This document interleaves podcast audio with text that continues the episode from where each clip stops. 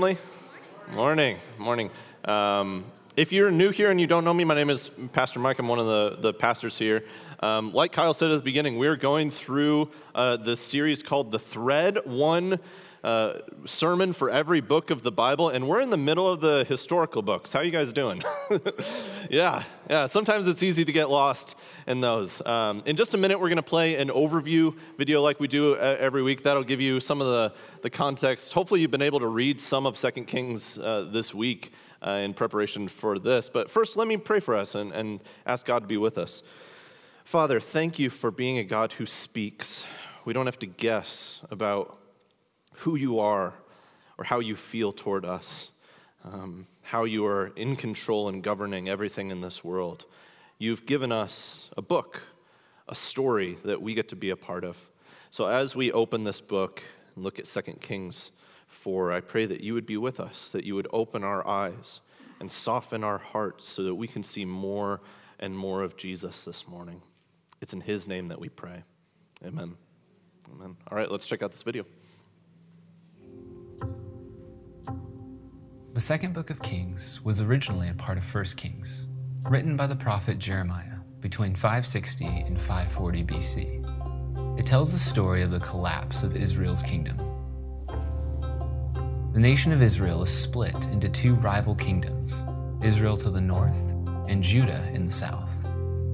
Of the 20 kings in the north, not a single one lives according to God's covenant or leads their people to worship God alone. In the southern kingdom of Judah, only eight kings are counted as righteous. God sends prophets to speak on his behalf, calling out injustice and idolatry, and inviting the two kingdoms to repent and turn back to God. Despite the warnings of the prophets, the northern kings continue in their wicked ways, beginning a string of political assassinations and coups. God allows Israel to face the consequences of their idolatry and the northern kingdom is ultimately destroyed by the hands of Assyria. The southern kingdom has kings who listen and repent, but the prophets declare that their sins have earned God's righteous judgment. The Babylonian army invades Judah, destroys the temple, and carries off the people and all their wealth. The line of David enters a period of exile without the temple, without a land to call home, and with no apparent certainty that God's promises will ever come to pass. So it, it feels like it's been uh, uh, a shorter time than this, but uh, the, the Russian invasion of Ukraine has only been about six weeks uh, right now. And as we've all been, been watching, I'm sure a lot of thoughts have been going on in our heads. Um, it's been heavy. It's been heavy to follow if you've been following the news. One thing that's been going on in, in my mind that I've been thinking about is the difference between the history textbooks that will record these events and then the stories and the, the oral histories um, that are telling these sort of personal accounts of what's going on. See, it's, it's, one thing if you're reading the newspaper and you get all the facts and the dates and the troop movements and the political negotiations that'll all be in the history books, but then with a good oral history or a good interviewer, you're reading stories from people who are actually there, giving you all of these different accounts from many different perspectives. It, it, brings us closer to the actual real events of people when we hear what is the average person experiencing. This past week, uh, I read an interview by uh, someone uh, in Mariupol who said that this time of year was always her favorite because in the springtime you could smell flowers just everywhere you went in the city. It smelled so fresh. But now, after it's been bombed and shelled and there's devastation everywhere, this person said this really poignant line. Uh, she said, I miss the way my city smelled. Uh, and that just hit me um, more than reading about what's, what's going on with the the facts of these armies in conflict. You only get that level of detail and emotion by hearing people's stories. And as we've been walking through the historical books of the Bible, you know, mostly we've been looking at the high level story of Israel, the, the politics of kingship and the, the covenant with David and the division of the kingdom. In other words, we've been looking at the history textbook, the key facts and the important people, and that is really important to understand what's going on in the history. But what about the regular folk? When, kings are righteous, when kings are wicked, and they're coming and going, like we saw in, in the video, video, what's going on for the people like you and me? And this question might have come up for you if you've been reading along in 1st and 2nd Kings, because there are many places where the author will say something like, so and so king was wicked, and he led all the people from following the Lord. And you're like, wait, all the people? Like, wasn't there anybody who was faithful to God? And of course, these sorts of statements are, are generalizations, uh, but they do warn us that, in general, people are more easily persuaded than we might think. In, in Israel's history, the kings set the tone and the pattern for the people. So if you have a good king, they're probably going to lead people closer to God. If you have a bad king, the opposite will happen. And it, what it does is it warns us that we too can be easily swayed by the times by, by the prevailing winds of whether it's easy and convenient to follow God or whether it's not. We are all influenced, maybe more than we realize, by, by people who will lead us into flourishing, lead us into corruption. And what these stories also do is they draw attention to the few people who were faithful and strong in their faith amidst all this instability. So we're going to be looking at one of these stories. If you have a Bible, you can turn to 2 Kings chapter 4. Um, it'll also be up on the screen if, if you don't have a Bible, or there should be one underneath the seat in front of you. While you're turning there, let me just give you some background on the, the high level history of Israel at this point. So, in the previous chapter of 2 Kings, there are three kings Judah, Israel, and Edom, and they all make an alliance together to attack another nation, Moab, a neighboring nation. So, during this time, you have armies crossing this region at various points. It's a bit of chaos. There's uh, global unrest, there's moral unrest because it's kind of awkward. One of these kings is sort of kind of good, and the other two are sort of kind of bad. And in the center of all this, you have a prophet, Elisha. Like it said in the video, in the Old Testament, uh, prophets were raised up to call out evil and injustice and to be this voice that's reminding everybody that you need to follow God. So in chapter 3, we see Elisha the prophet at the high level counseling all these kings when they're coming to him for advice. But then suddenly the story pivots in chapter 4. And it zooms in to a bunch of small human interest stories that show us what, what life was actually like at this time the personal joys and hardships and sorrows and tragedies that everyday human beings like us experience. And then we get to watch Elisha, this, this prophet of God, step into these situations and work miracles and bring hope. So, as we're reading along in this story, I want you to keep this big question in the back of your mind How should God's people live amidst global unrest and personal hardship? How should we live? So, we're going to be walking through just one story. It's in verses 8 through 37. It is a fairly long story, but it's, it's fascinating and it's, it's been deeply moving for me as I've been studying it this week. So, I'm going to break it down into three different scenes, and I'll give some explanations as we go along and read it. And then we'll conclude by coming back to that big question and applying it to us. So that's the game plan. Let's go ahead and jump into this story in 2 Kings chapter 4. The first scene I've called generosity. So we're starting in verse 8 here. One day, Elisha went to Shunem, where a wealthy woman lived, who urged him to eat some food. So whenever he passed that way, he would turn in there to eat food. And she said to her husband, Behold, I know that this is a holy man of God who is continually passing our way. Let us make a small room on the roof with walls, and put there for him a bed, a table, a chair, and a lamp so that whenever he comes to us, he can go in there. So here we encounter an unnamed, prominent, wealthy woman who uses her wealth generously. Uh, being a prophet, just like being in ministry today, is, is not a lucrative vocation. At least it shouldn't be if you're doing it right. Uh, and so this woman has an immense amount of respect and honor for Elisha as a spokesperson for God. And, and so she persuades her husband to make an Airbnb for Elisha, essentially, uh, that he can use whenever he wants. He can stop in there on his traveling. And it's not just a bare room where he can kind of sleep on the ground, it's fully furnished. It's a comfortable place to rest. Now, I should point out that throughout the scriptures, there are strong, repeated warnings about the spiritual dangers of wealth that all of us in the West should really take heed of. Money tempts us to corruption, it tempts us to injustice, to a sense of self sufficiency. And yet, this story of this Shunammite woman shows us that it is not a sin to be wealthy any more than it is a sin to be poor. What matters to God is not how much money is in your bank account, but about how you use what He has given you to bless others with generosity and hospitality, making others' lives easier by sacrificing for them, caring for their needs. So, this woman is an amazing model of hospitality. And already we're sensing in this time of upheaval and chaos, armies fighting everywhere, kings good and bad, here is someone who is a, one of the faithful remnant who still follows God. So Elisha develops a friendship with this wealthy woman and he decides to reciprocate their generosity. Verse 11 One day he came there and he turned into the chamber and rested there. And he said to Gehazi, his servant, Call the Shunammite. When he had called her, she stood before him, and he said to him, Say now to her. Now let me pause for a second and explain why. Why is he talking to the woman through his servant?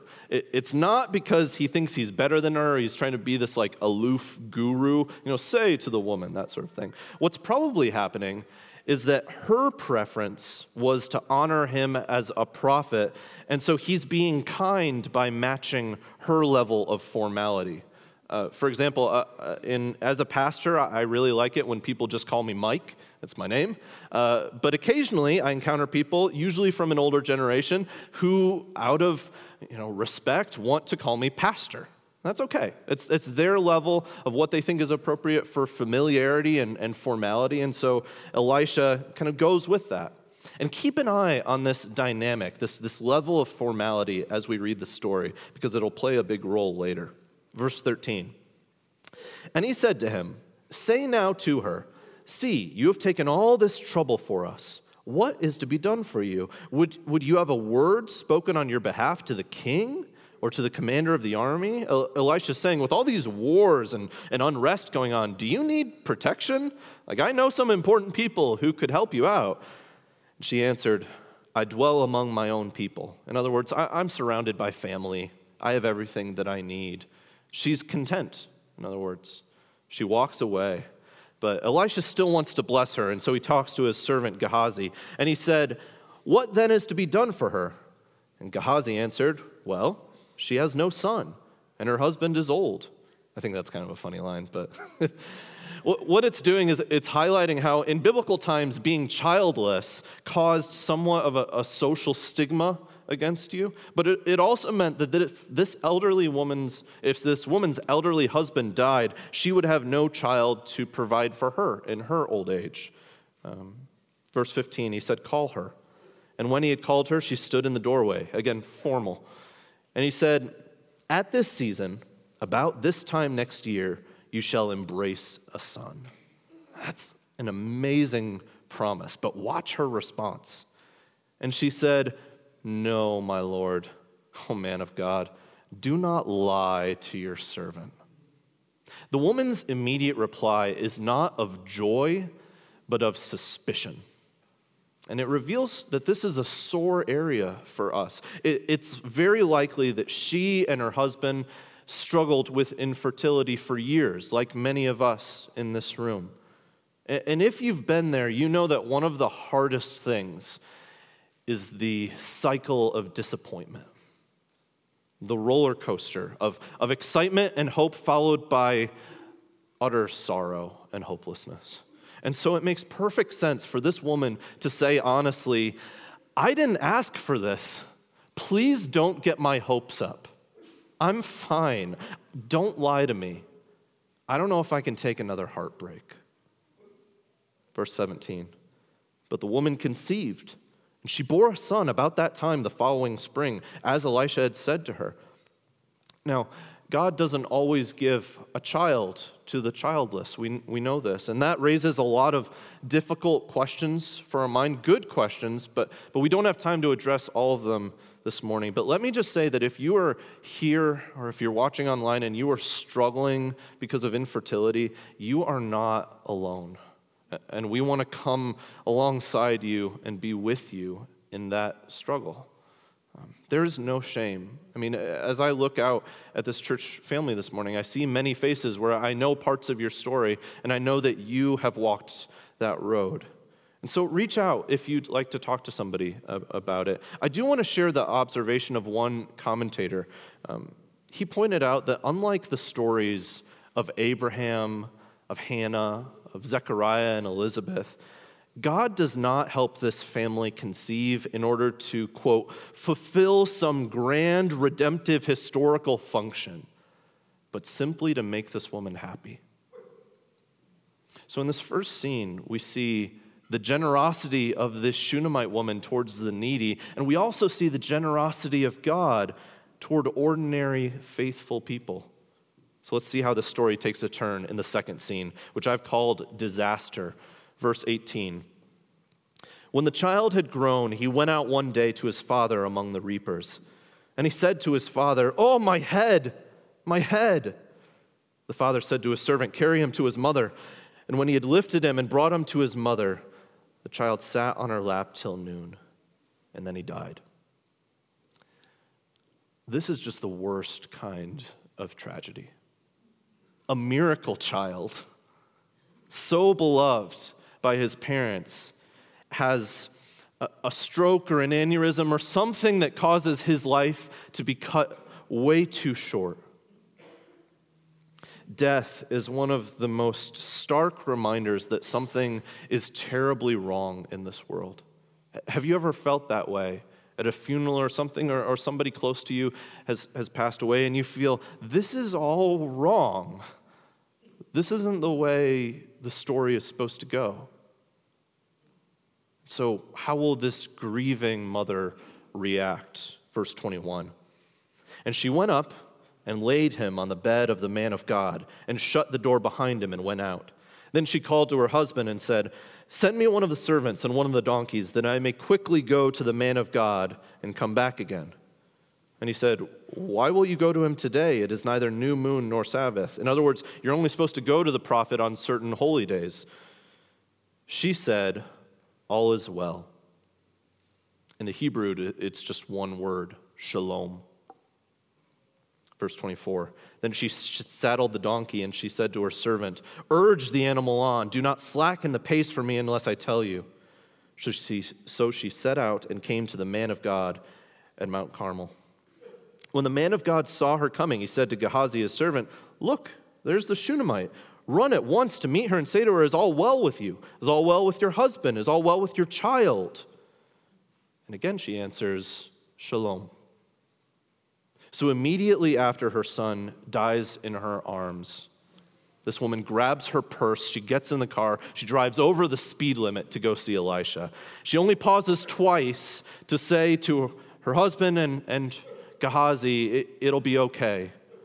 And you have to wonder whether she really believes that at this point or whether she's just sort of saying it automatically. When somebody asks you how you're doing and you're not doing well at all, but you just say, I'm fine, it'll be okay. Verse 27 And when she came to the mountain, to the man of God, she caught hold of his feet. This is a posture of desperation. Just imagine running to someone, falling down at their feet. The formality is gone now in the wake of this tragedy. She is utterly vulnerable. Her composure is finally breaking down. And Gehazi came to push her away, but the man of God said, Leave her alone for she is in bitter distress. The Lord has hidden it from me and has not told me. Do you remember a, a little while back when Kyle preached on Ruth, and, and we read about Naomi changing her name to Mara, which means bitter? That, that's the word here. Her soul is Mara. Her soul is in the worst sort of pain. And, and Elisha seems surprised. We, we actually have to admire his humility in admitting that he didn't see this coming. It would have been easy for Elisha to claim to be all knowing. Uh, ah, yes, yes, I understand what's going on. But he doesn't do that. He, he was so attuned to God, but in this moment he says, I don't know why, but God didn't tell me about whatever is causing this distress. Verse 28. Look closely at this line. Then she said, Did I ask my Lord for a son? Did I not say, Do not deceive me? This is the most heartbreaking line for me. Elisha, what have you done to me? You gave me hope. God gave me a child and then he took him away from me. There's a famous line by the poet Alfred Lord Tennyson Tis better to have loved and lost than never to have loved at all. But that is not how the Shunammite woman sees it. One scholar said that even putting her son on Elisha's bed, like in that room that she had made for him, may have been an act in, of bitterness. Like, like she's giving Elisha's gift back to him. Take it. God took it away from me. The woman doesn't say exactly what happened, but Elisha intuits it. He said to Gehazi, Tie up your garment and take my staff in your hand and go. If you meet anyone, do not greet him. And if anyone greets you, do not reply, and lay my staff on the face of the child. Then the mother of the child said, As the Lord lives, and as you yourself live, I will not leave you. So he arose and followed her. Gehazi went on ahead and laid the staff on the face of the child, but there was no sound or sign of life.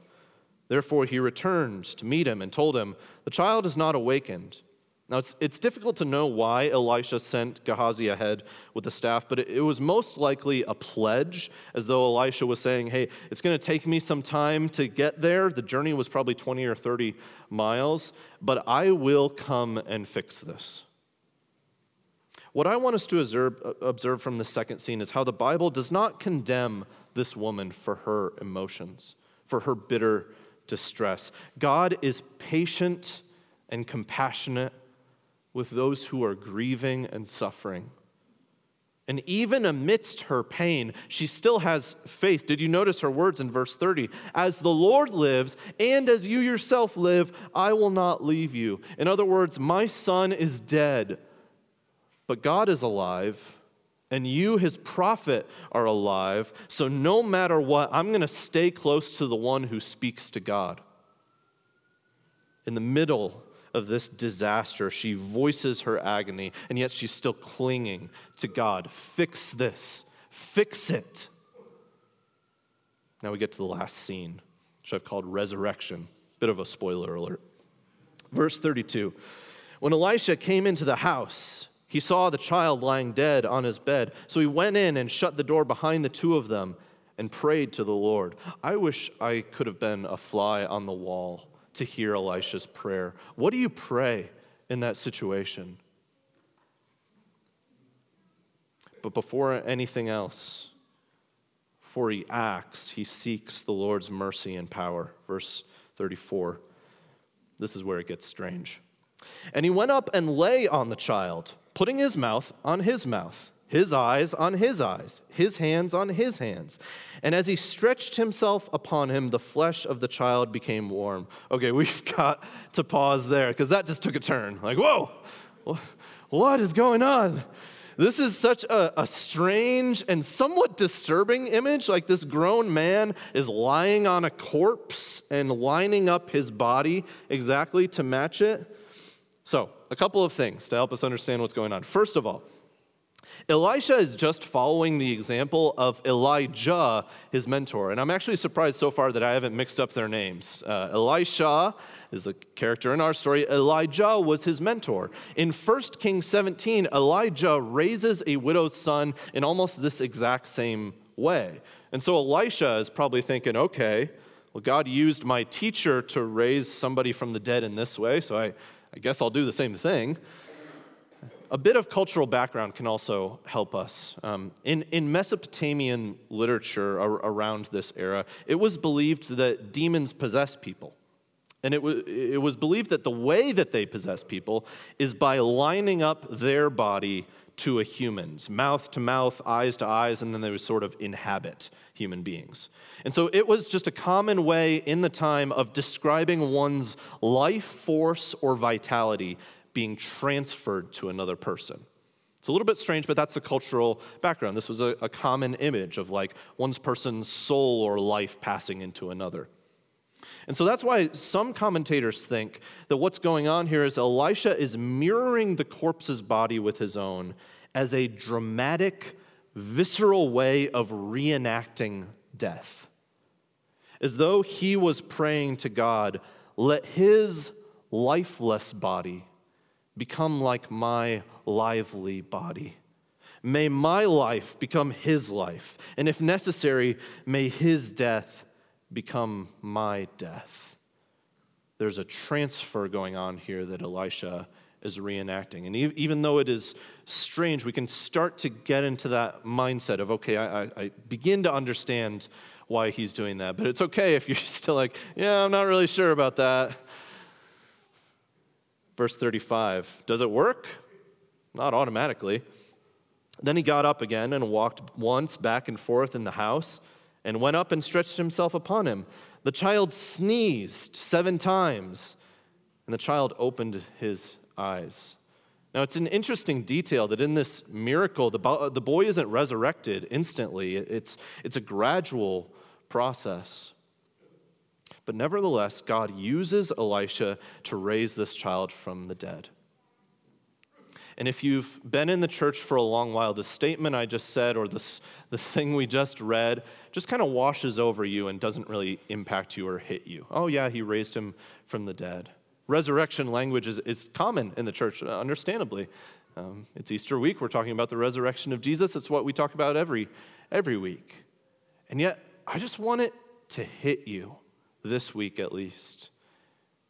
How incredible resurrection is, how much awe you would have if you were actually there. Have, you, have any of you been to an open casket funeral and, and you go up and you get up very close to the corpse?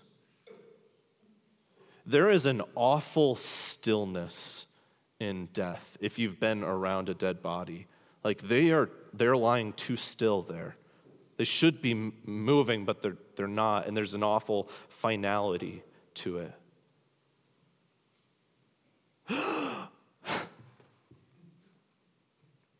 And the body lives again. Just let that hit you. Resurrection, we, if you are a Christian, you believe that dead bodies can become alive again. it's incredible. And if it sounds incredible to you, you're, you're not a Christian. It is incredible. It's wild. It's the most, it's the most ridiculous and I think beautiful part of our faith. We'll get more to that in a moment. Let's finish this story in verse 36. After the boy opens his eyes and sneezes seven times, I don't know what's up with the sneezing. Uh, he summoned Gehazi and said, Call this Shunammite. So he called her. And when she came to him, he said, Pick up your son. She came and fell at his feet again, similar posture as she had before, bowing to the ground, but this time is she is speechless. All she can do is bow down. And then she goes out and lives the rest of her life with her son restored to her. We never hear about this woman again. We do, however, have a story about Jesus in which he goes to a town called Nain, which is uh, just a few miles from Shunem. So he's in that area. I'll read this story in, in Luke 7 because I think they have relevance for us this morning. Uh, in Luke chapter 7, soon afterward, Jesus went to a town called Nain. Again, it's just a couple of miles from Shunem. And his disciples and a great crowd went with him. As he drew near to the gate of the town, behold, a man who had died was being carried out, the only son of his mother. And she was a widow, and a considerable crowd from the town was with her. And when the Lord saw her, he had compassion on her and said to her, Do not weep. Then he came up and touched the bier, and the bearers stood still.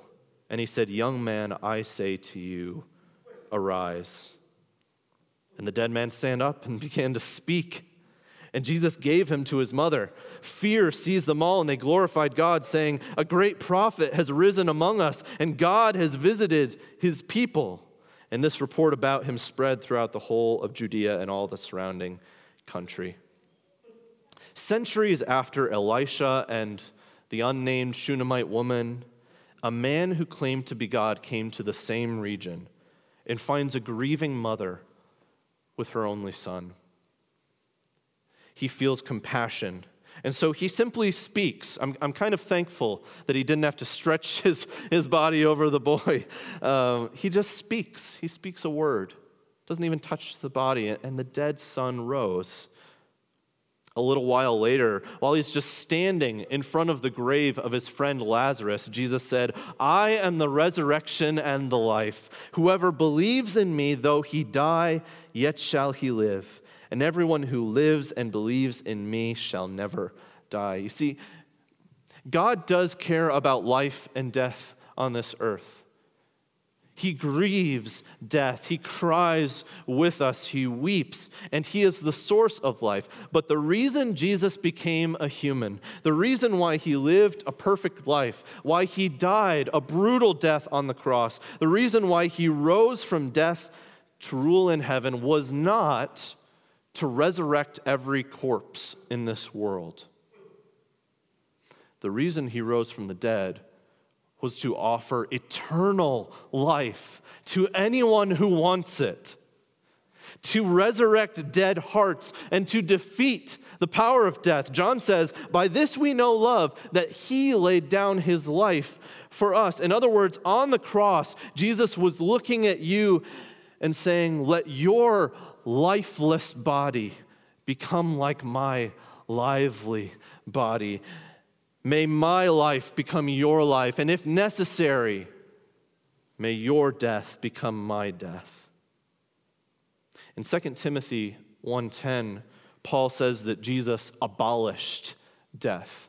And we go, "How?" Paul, because I just lost a, a grandparent, I just lost a spouse, I just lost a friend. I lost a child. How did Jesus abolish death? The author of Hebrews answers that Jesus, through death, destroyed the one who has the power of death, that is the devil. So, right now, death has a sting, it has victory, it claims every one of us. Even the boys whom Elisha and Jesus rose from the dead, they continued to die again. Lazarus died again. Their resurrections were just a foretaste, just an appetizer in us to say it could be different. By the power of God, it could be different than this. It, it creates in us a hope and a longing for the day when we are done with funerals, when there will be no more goodbyes. And right now, you do not have to fear death because it does not have the last word. The last word will come when Jesus returns and finally gets rid of death once and for all. When, when we who believe in Jesus' promises are going to stomp on the grave of death and we're going to say, Ha! Death, where's your victory? Where's your sting? Come at me, death. Jesus has defeated you. On that day, Jesus will wipe every tear from their eyes. Death shall be no more, neither shall there be mourning, nor crying, nor pain anymore. And Jesus will say, I am making all things new. Amen? But if you find yourself this morning in a place where you are fearing death, if, if this story in Second Kings just terrifies you, if the thought of losing your child, the thought of losing your own life, of losing someone close to you, is just the worst possible event that could ever happen to you. And let me gently plead with you to look at how Jesus viewed death. It is an enemy, it's worth weeping over. But for those who have entrusted their lives and their souls to God, then eternal life is yours and death is disarmed. It is a broken enemy without power. I am the resurrection and the life. Whoever believes in me, though he die, yet shall he live. Everyone who lives and believes in me shall never die. I don't mean to preach Kyle's Easter sermon uh, a week early. But it is, I, I think it's a strange um, providence of God that just by the way that the thread series worked out, that we get two resurrection messages at the beginning and at the end of Holy Week, of Easter week. I think the story of Elisha and the Shunammite woman should inspire us to have the same sort of faith that they had a, a faith in the God who lives, the God of life. Our big question was, was how should we live amidst global unrest and personal hardship? And I think one way to answer that question is to look at the Shunammite woman. She's a reminder for us that, that even when you feel overwhelmed by the evil and suffering and mess of this life, that there are still people being faithful. There are still beautiful stories of hope and goodness and kindness. I see this as I look out at you, as I talk to you guys, as I hear your stories. There are beautiful things going on in this world. Just the first fruits of resurrection life in us being played out with one another. On the high level global scale, it's, it's very, very easy to be discouraged by headlines and bad news. But as soon as you get close and you look around at the stories of ordinary people, what you will see so often is light that lifts up our spirits and encourages us. So I think this uh, Shunammite woman is held up as a, as a model for us, an example of godly generosity, of honesty in her grief and suffering, and of steadfast hope in the midst of death. I'm going to close by just taking each one of those and uh, applying it to us. So, first, godly generosity. This week, Consider how you can use your, your wealth and your resources, but also your time, your abilities, your unique talents to bless those around you. And if you don't see anyone in need, then go out and find them or open your eyes. What would it look like? So, what would it look like if every person in this church was as hospitable and as thoughtful as the Shunammite woman? That would be incredible. I think it would be an incredible witness to our neighbors in the Duluth. Uh, the church has a reputation nowadays of being a, a, country club where the rich go and, and sort of ignore those in need. And there is some painful truth to that. This isn't a new problem. Jesus accused uh, the Pharisees and he implored his disciples to live generous lives. But how does Jesus say that those outside the church will know that we are followers of Jesus? If we have love for one another. So here's the win. If, if somebody who is not a part of our church looks at the way we are living, the way we use our resources to bless one another, and if they say, hey, I don't know if I believe everything that they say about Jesus at Rock Hill, but man, they help people. They are generous. That's the win, I think.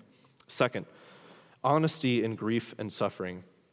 There is a, a temptation for some of us, especially if you have a tendency to like to manage your image, to put on a mask, to appear strong, there's a tendency to hide from others when we are going through difficult things. I'm fine. No, I'm good. But when we, like the Shunammite woman, are in bitter distress, then the community of God's people should be the first place we go. We, we are called by God to rejoice with those who rejoice, to weep with those who weep. So we celebrate when a baby is born, when a couple gets married, when a friend gets a new job, and we weep with those we weep. We hug the guy who lost his job. We write a note to a friend who's in deep depression. We cry alongside the parent who lost a child. And together, we bring our tears to God. We're told in the Psalms that He collects all of our tears. He doesn't ignore them, He collects them in a bottle and remembers them. He invites these emotions and He promises us to be with us in them. Finally, steadfast hope in the midst of death. Paul says that in first, he says in 1 Corinthians 15 that if Jesus didn't rise from the dead, if, if this week, if, if this uh, Easter Sunday is a sham, if his words about being the resurrection and the life are false, then we are people who are most to be pitied. It's wild, Paul. But because Jesus is alive, and because He promises eternal life to any and all who believe. Then we are resurrection people. What is a Christian? We are people who die with Christ and are risen with Christ. Baptism is the picture of that. So every Sunday is Easter Sunday, like Kyle said. And we can offer a message of gospel, of good news to the world, saying, listen, death is defeated and Jesus is coming back. So repent and believe in him, and you will have eternal life. So come back next week. This week is, is a whole celebration of resurrection. But remember this you are resurrection people. How does that change the way you interact with death? How does that change the way that you have hope, even in the midst of distress? Let me pray for God's help with that. God, you are the God of life, and you weep when we weep. You cry to see pain, to see hurt, to see heartache, to see tragedy, to see people taken away before their time. And that, Jesus, is why you lived among us, why you died on a cross to defeat death, why you rose from the dead. Thank you, Jesus, for being on the throne this morning. But, Jesus, would you come back soon? We long for it. We want you to come back, Jesus, and make all things new. In the meantime, as we live here and now, would you help us to be resurrection people and to offer the hope of good news, the hope of eternal life to everyone we see? It's in your good, beautiful name we pray. Amen.